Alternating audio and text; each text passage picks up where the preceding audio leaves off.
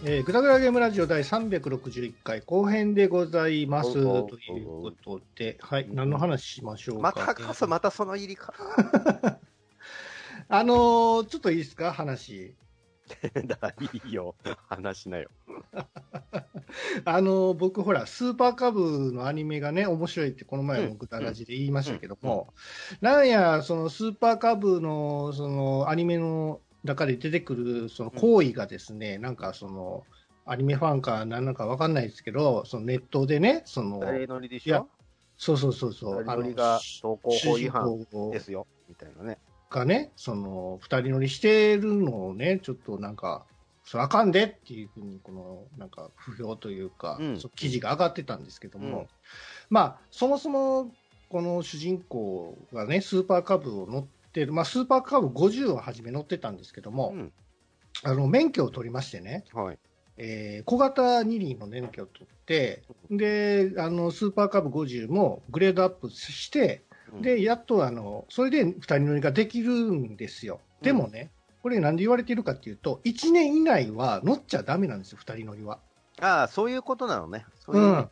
うん。そうそう。だから二人乗りはいいんやけども、1年経ってから乗ってくださいみたいなことは法律で決まってるんやのに、うんアニメの劇中では、うんあの、女の子二人が二欠でもう移動してたから、それはあかんのんちゃうっていうことに、まあなんか話題になってたっていうことなんですけども、うん。まあ実際にその制作サイドはもう演出的な問題やし、こうのそんなにやや言うほどでもないんちゃうのっていうことで、うん。なんかね、ちょっとなんかこう、じゅ呪縛の隅をつつくみたいなね、そのファンタジー系のえなんかそのものに対してさ、うんよくこう正論というか、そういうのをさ、言ってくる人たちってやっぱり言ってるじゃないですか。いね、少ないけども。で、わざわざそういうのをね、なんかその、記事にするのもどうかっていう気もしますけどね。うん。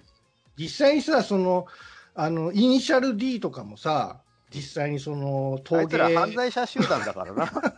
言っとくけど。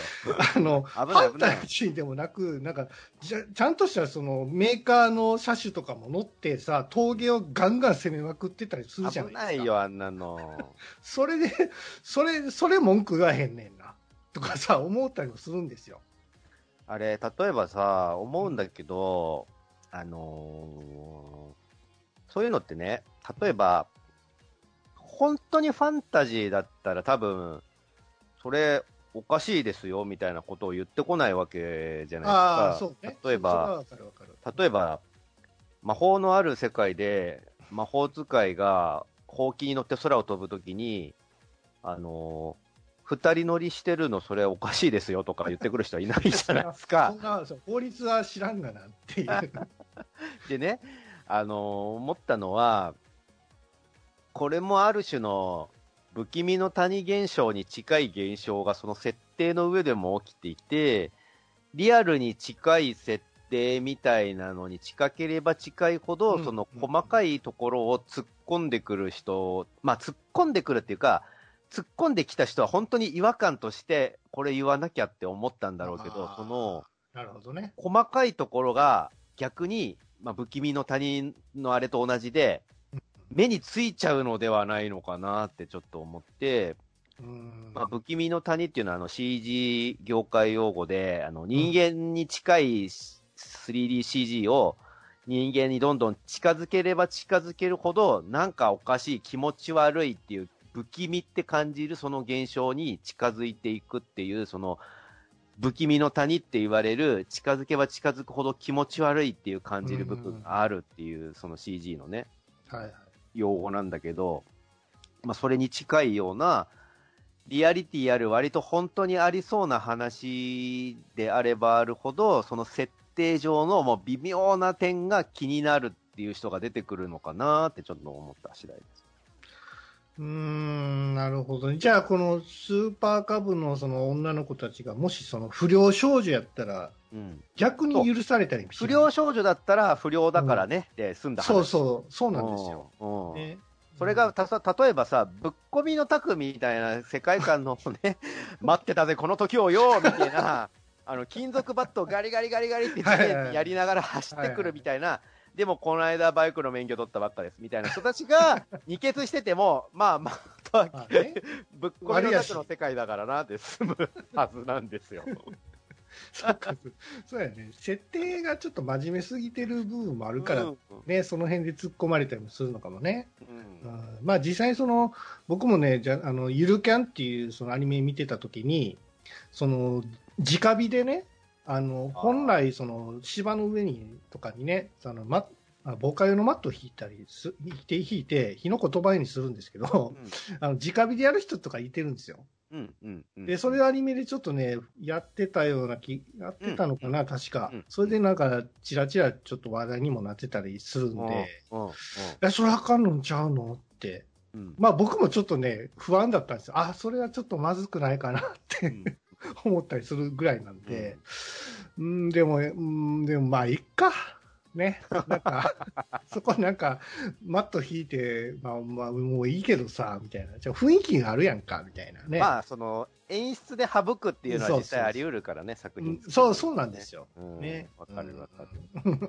これが、でも、あの、本気でちゃんとその、キャンプっていうのを正しくうん。してほしい人たちからすると、そうねいや、そこで、そうね。それを間違った知識として広めちゃうと、真似する人が増えてくるからっていう意見が出てきて、そう言われると、確かに分からなくもないんだよね。あのーそのスーパーカブもね、あの、うん。つまんねえオタクがケチつけてるだけなのかなって思ったら、結構良識ある、ちゃんとしたバイク乗りの人とかも割と、あの、そういうのをやられちゃうと演出なのはわかるけど、うん真似する人みたいなのが出てくるから、そうね。そういうところではやっぱりちゃんとしてほしいみたいな意見を、良識あるバイカーさんとかも言ってたりとかして、うんああ、なるほど、そういう視点もあるのかって思うと、なんか愛していればこそその道は正しく表現してほしいみたいな、あのーね、あの弓道部の、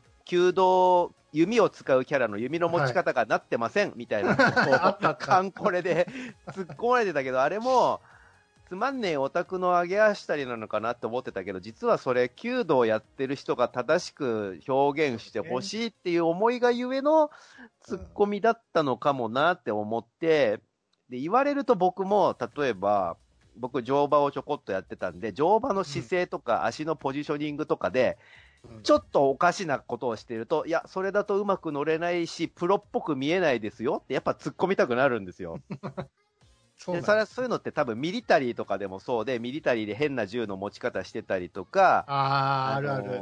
例えばね、弾丸が薬莢と一緒に飛んでた、まあそれは素人目でもわかるけど、弾丸が薬莢と一緒に飛んでくのはおかしいってわかるけど、でも割とこれ恐ろしいことに結構やっちゃってる人いるんだよね。なんか少女漫画でさ、なんかそういうシチュエーション、銃をも構えて撃つシチュエーションをさ、なんかすごい間違った、あの、形で書いちゃったっていうのをネットでさらされてましたけどもあの あの人ね、あの先生、あの、突撃銃、アサルトライフルを狙撃銃みたいに構えて、あの、綺麗な顔を吹っ飛ばしてやるぜってやって、その、突撃銃だからスコープもないのに、その、構えたところの目の視線ではスコープがちゃんとあるっていうよくわかんない状況なのを突っ込まれてて、で、今となってはその先生はもうそれを持ちネタにしてて、あの、普段あの、自らがあの、突撃スナイあのアサルトライフルを持ってる写真とかもちゃんと上げてくれたりとかして、ネタとして消化してるから、もうそれは。たくましいねって思って、俺は面白いっすって思ってんだけど、まあ、そういうことで、やっぱおかしいっていうのは、そのその道に愛があればある人ほど、直してほしいって思っちゃうものなのかもしれないよ。でもさ、その、ドラマの中でさ、ものすごい急いでて、もう犯人追いかけなあかんみたいな感じだったりす,、するシーンがあったとするじゃないですか。うん マジで車に乗り込んだらもうね、もうアクセル全開じゃないですか。ベタ押しで、ガー追っかけるぞみたいな。シートベルトしてるんですよ。いやいやそれね、あのーそれどうなんすか？仕方ないなと思ってて、それもうさ、絶対今やっちゃダメなんだよね、映そう、像で。あかん、あかんやつやね。あの、それ、少し前、前回かな？あの、西部警察とかの話してたじゃん？はいはい。刑事物、昔の刑事物ってさ、うん。シートベルトしてなかった気がするんいや、してない、してない。だよね。うん、急いでる時なんか特にシートベルトなんかしないし、なんだったら、あのダメだよ、ダメなことだけど、昔の世界観、昔の価値観って昭和の、シートベルトしてるとダセえ、みたいな価値観があったでしょ？時代ヘルメットしてたらダサいとかね。そう。だからバイクに、バイクに乗って犯人を追いかける刑事さんもヘルメットしてなかったんですよ。え？そう、だから刑事、追いかける側の刑事さんがバイクに乗って、あの、うん。一人ぐらいバイク担当の刑事さんが必ずいるんだけど、その刑事さんもノーヘルでバイクに普通に乗ってたりしてた時代があったか あらっ、たよ。でも今そんなことしたら大バッシングだと思うのよ。どう、えっと、どうや、どうなんだ、あの、海外とかって、俺、確かあの、トム・クルーズが、確かバイクに乗ってるた時に、ヘルメットかぶってなかったような気がするな。あ言われると確かに、海外は結構その辺おおらかなんかな。あれは多分、えっとね、映画はセーフなんだと思うんだよね。で逆にアニメとかだとより厳しくなってて、あの、日本の漫画とかアニメが向こうに輸出されてる時に、まあ有名なところで言うと、ワンピースのサンジが、タバコじゃなくてチュッパチャプス加えてるみたいなのとか、あ、と、こう入れ墨ダメとかあと、飲酒がダメみたいなね、その、未成年キャラは特にみたいな感じで、割と向こうの方が制限厳しかったりしますよね。そうかそうか。海外では、なんか、その違うんだね、見方が。うんう。んあと、下手すると、語話、語話表現とか、エロ表現とかも規制されてたりそ。れは日本でも輸入するゲームとかにも語話をわざわざつけたりもするから、あの、規制させて、緑色にするとかもあるんですよ。あのーすげえひどいなーって思ったのが、あれどこだろう？アメリカか？イギリスか？その、大学のさ、ホームページに掲載する写真のさ、うん、あのーああ、あの、勝手に修正入れられちゃって、胸、胸の大きさをみんなこう、修正してみたいなことを。でさ、うん。ああとなんか、その胸元、まあ普通にさ、言うても別に胸ボロンとかじゃないんだよ。あの、いやいや、そんな、そんな写真、そんな生徒の写真に胸ボロンなのないって。ちょっと襟ぐりが広めで、あの T シャツとかでね、ちょっと襟胸ぐり元がちょっと出てるやろ、胸のあの谷間みたいなのが、あの全然エロいぐらいの感じじゃなくて、普通に、うん。あ、あのーそれなりに良いスタイルですね、ぐらいの感じの T シャツ、普通にスタイルいいお姉さんが T シャツ着てるみたいな感じの、その T シャツがもうダメってことらしくて、それを、あの、俺、レタッチするにもうまくやれよって思うんだけど、その、フォトショップかなんかで。襟ぐりが広い、その、ね、逆 U 字型みたいな襟ぐりを、もう真横一直線に黒で塗りつぶしてあるの、パーンって。それ逆にエロいわ。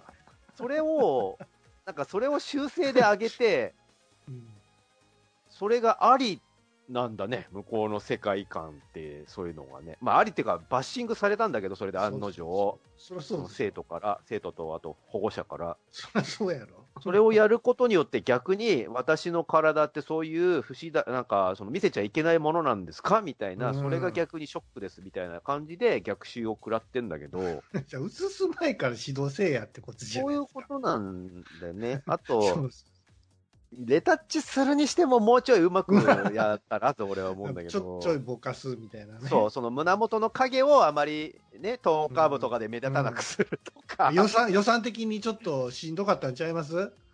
なんかちょっと下っ端の人が、えー、私がやるんですか？みたいな感じで、なんかツ、ツールもなんかフォトショップじゃなくて、なんかもっとね、無料のなんかペインターツールペイ、ペイントみたいなの。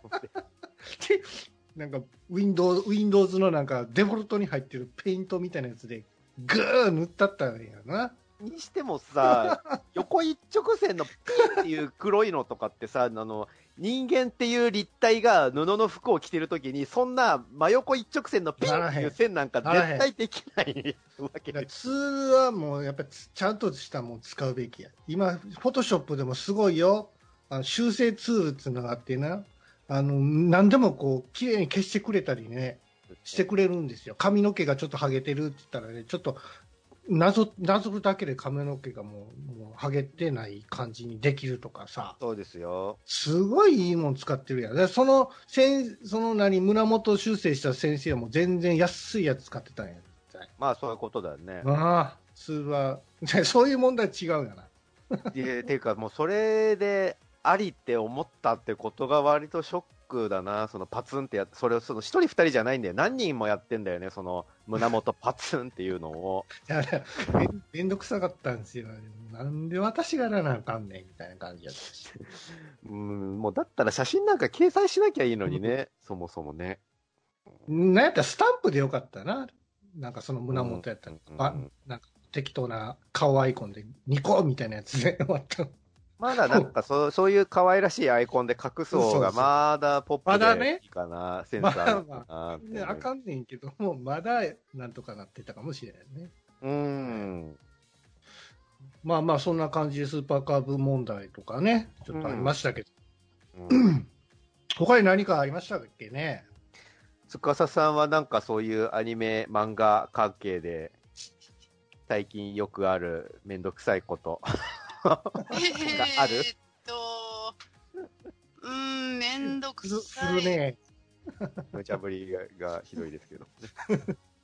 まあ、どうかね。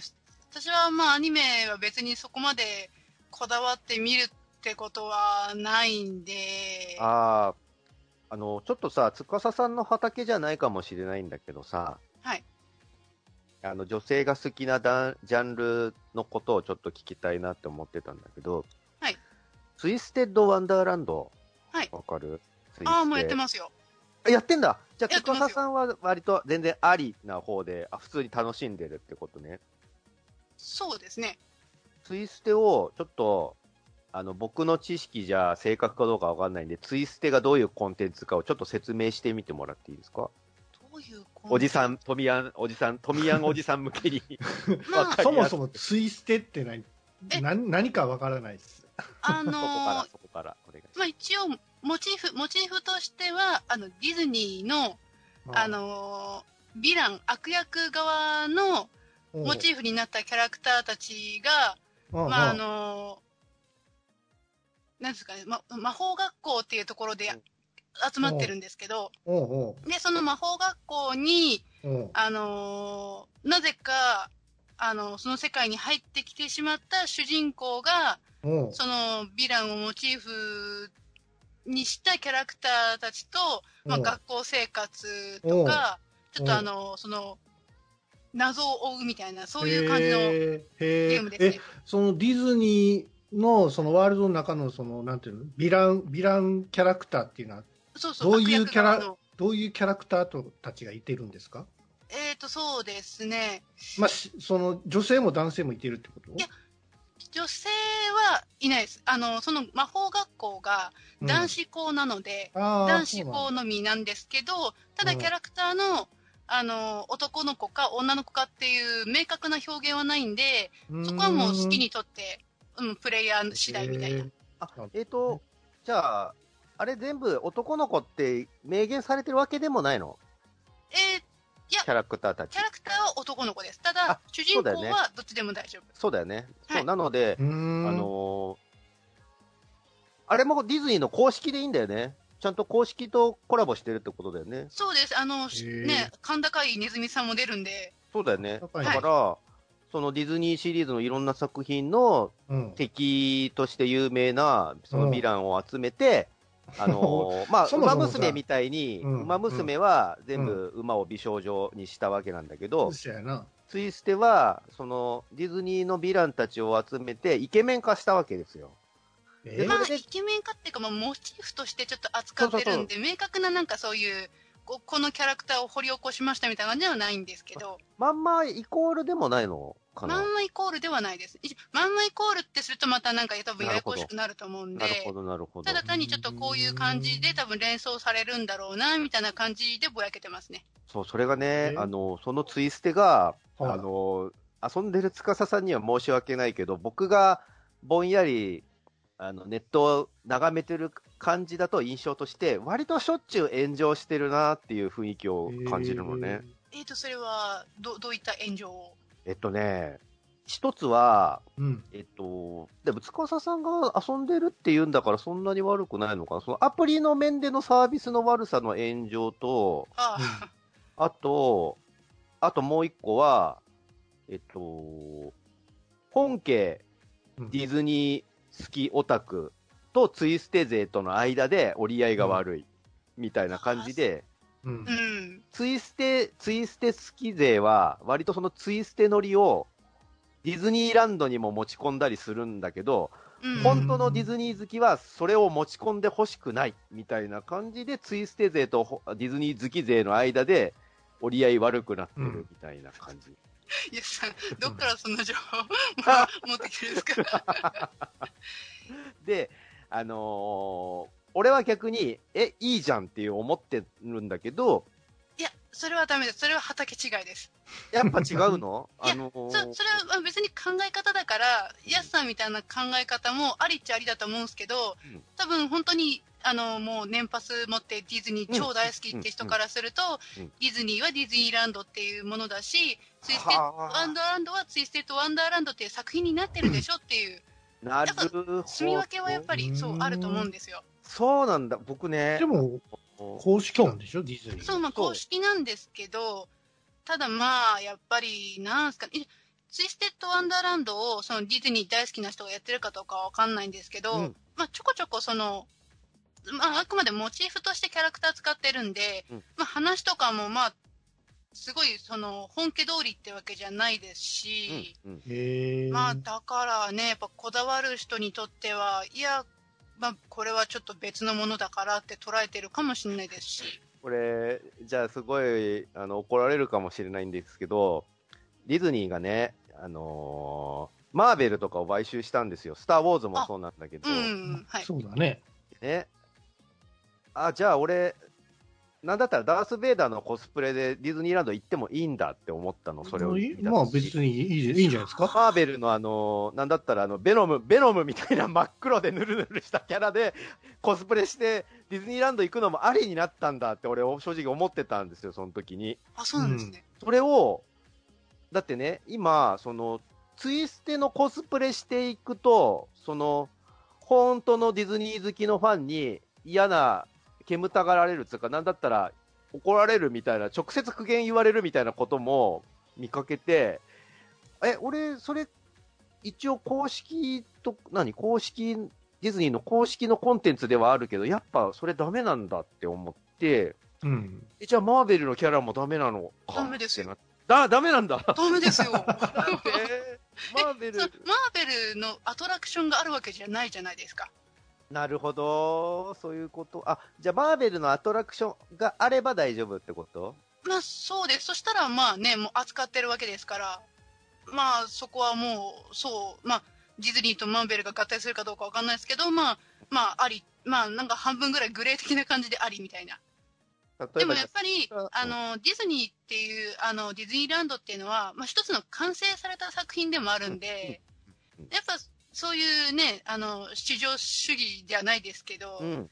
まあ、好きな人にとっては、やっぱり、あの完璧さにほころびを出したくないみたいな。世界観を大事にしたい的なこと？そうですね。そういうのはやっぱり強いと思いますね。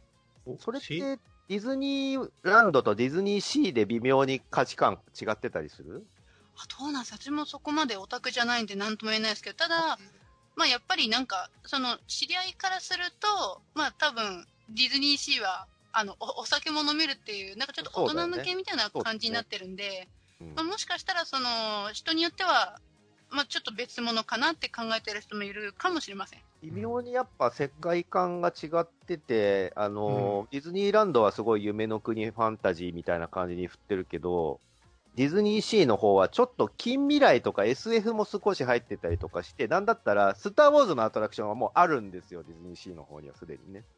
だから、さっきの理論で言うと、じゃあディズニーシーの方で俺が C3PO の格好で行ってもいいのかってちょっと思うけど、でも多分きっと言ったら怒られるんでしょ、これ俺がはね C3PO あどうん。コスプレは別に認めてるんでしょ？ディズニーランドは。いや、コスプレもそう、日、日によります。あの、その、コスプレしていいですよっていう、うんそのタイミングがあるんで。まあ、ハロウィンとか、そういうそうそうそう時そうそうとかね、イベントで大丈夫ってことはね。なるほどね。えー、こんなん流行ってんだ。今ちょっと見てるんですけども、なんかあの、声優さんも豪華ですね。あ豪そうそう、華ですね。豪華だよ。ね多分それ目当てでハマってる人も多いんじゃないですかね、ついあとまあ、キャラデザが、あの、ん黒羊っていう漫画を描いてる、人なのか。そうあの人っていうのもやっぱあるんで、まあ、いろんなところで結構惹かれてる人が多いんじゃないかなと。そう、あおとなんか、あのね、夏樹もいるじゃん。申し訳ないんだけど、あの、スーパーとかコンビニですげえ、あの、コラボグッズが余ってるじゃん。でお菓子とかコラボしてるのにすげえさ、安売りしてて、俺、その安売りを見てよく買ってんだけど、安売り。勝てですか？えー、キャラクターかわいいね。えー、小山力也さんとかいるじゃん。よくできてますよね。緑川光だってすげえ。これ知ってる人いるぞ。いや、いるよ、そりゃ。有名、みんな有名ですよ。花江夏樹。えー、一押し、司さんの一押しキャラは誰ですか？一押しキャラ。推しキャラは。ああ、でも C って言うんだったら、多分今、花江夏樹さん見てるんだったら、うん。ハーツララビル寮っていう、あの、はいはい不思議の国のアリスをモチーフにしたはいはいあれがあるんですけど、そこにいる、あの、緑色の髪の毛のメガネかけてる男の子多分いいると思うんですけど。はい。その子が好みですね。その子はちなみに、えっと、あ、この子ね。はい本家、本家、本家の方だと特定のキャラだったりするの？一応トランプ兵ですね。あ、そうなんだ、はいそう。そういうところもちゃんと持ってきてるんだね。そうですね、名前も、まあ、引っ掛けてる人もまあいますね。なるほど。面白いね。えええー、リドル・ローズ・ハート。なんか、なんか、そのトランプの名前がついてますね。エース・トラトラッポラとかさ。うんえー、デュース・スペード。うん。トレイ・クローバー。これがメガネかけた、なんか。あ、そうそうそうです、そううです。ーん、この子ね。えーまあ、もともと世界観はきっちり構築されてるから、うまいこといくんでしょうね。お話作りとかもね。あの、すいません。獣人が一人いるんですけど、なんでしょうえ、どれ、どれですか？あの、ライオンキングから、そうそうそう、そのライオンキングのあ世そうなんだ界観をモチーフにした、そう。ええレオナ・キング・スカラそーだらしいですう。結ね。構えね、人気のキャラクターですよ。え、レ、レオってつけちゃっていいの？大丈夫？あ、まあまあ、ライオンだからいいのライオン。びっくりした。悪役でしょ、これ。びっくりしそうそうそうそう。あ、ももう一人は、ジャック・ハウルっていう男の子。た。へ俺は誰ともつるむつもりはねうんえ、らしいです。うんそう、そういうキャラクターもね、まあ、絶対世界観に一人はいますよね。人生は不公平だよな。お前もそう思うだろ？面白いです。ねあ、リトル・マーメイドの世界とかちゃんとあるじゃん。いいですね。えー、あ、なんか、いっぱいいるやんか。あの、獣系の人。うん、うん、うん。うんうんいや、いいじゃないですかね。いいんじゃないの？僕もちょっとやっちゃおうかな。ゲゲームはどうなの？面白いの？あー、どうですか、でも、読みゲーになるから、あまあ、ちょっとゲーム性はないですね。ストーリーを読み進めていく系？そうですね。でもさ、うんなんかアニメになりそうやね。こんな、まあ、売れてれば別ですけどね。はい。どうなん、どう、どうなんですか？馬いや、もう売り上げは、でも、まあもう、今はね、トップは、ウマ娘ですけど。うん、うん。まあ、馬娘、僕、馬娘もう全然やってないっす。え、そうなんですか？次あれですよ、うん対戦できますよ。いや、もういいっす。もう俺の中でブームは終わったんいですか。はい。はい。ということで、えー以上、後半でございました。うん。うん。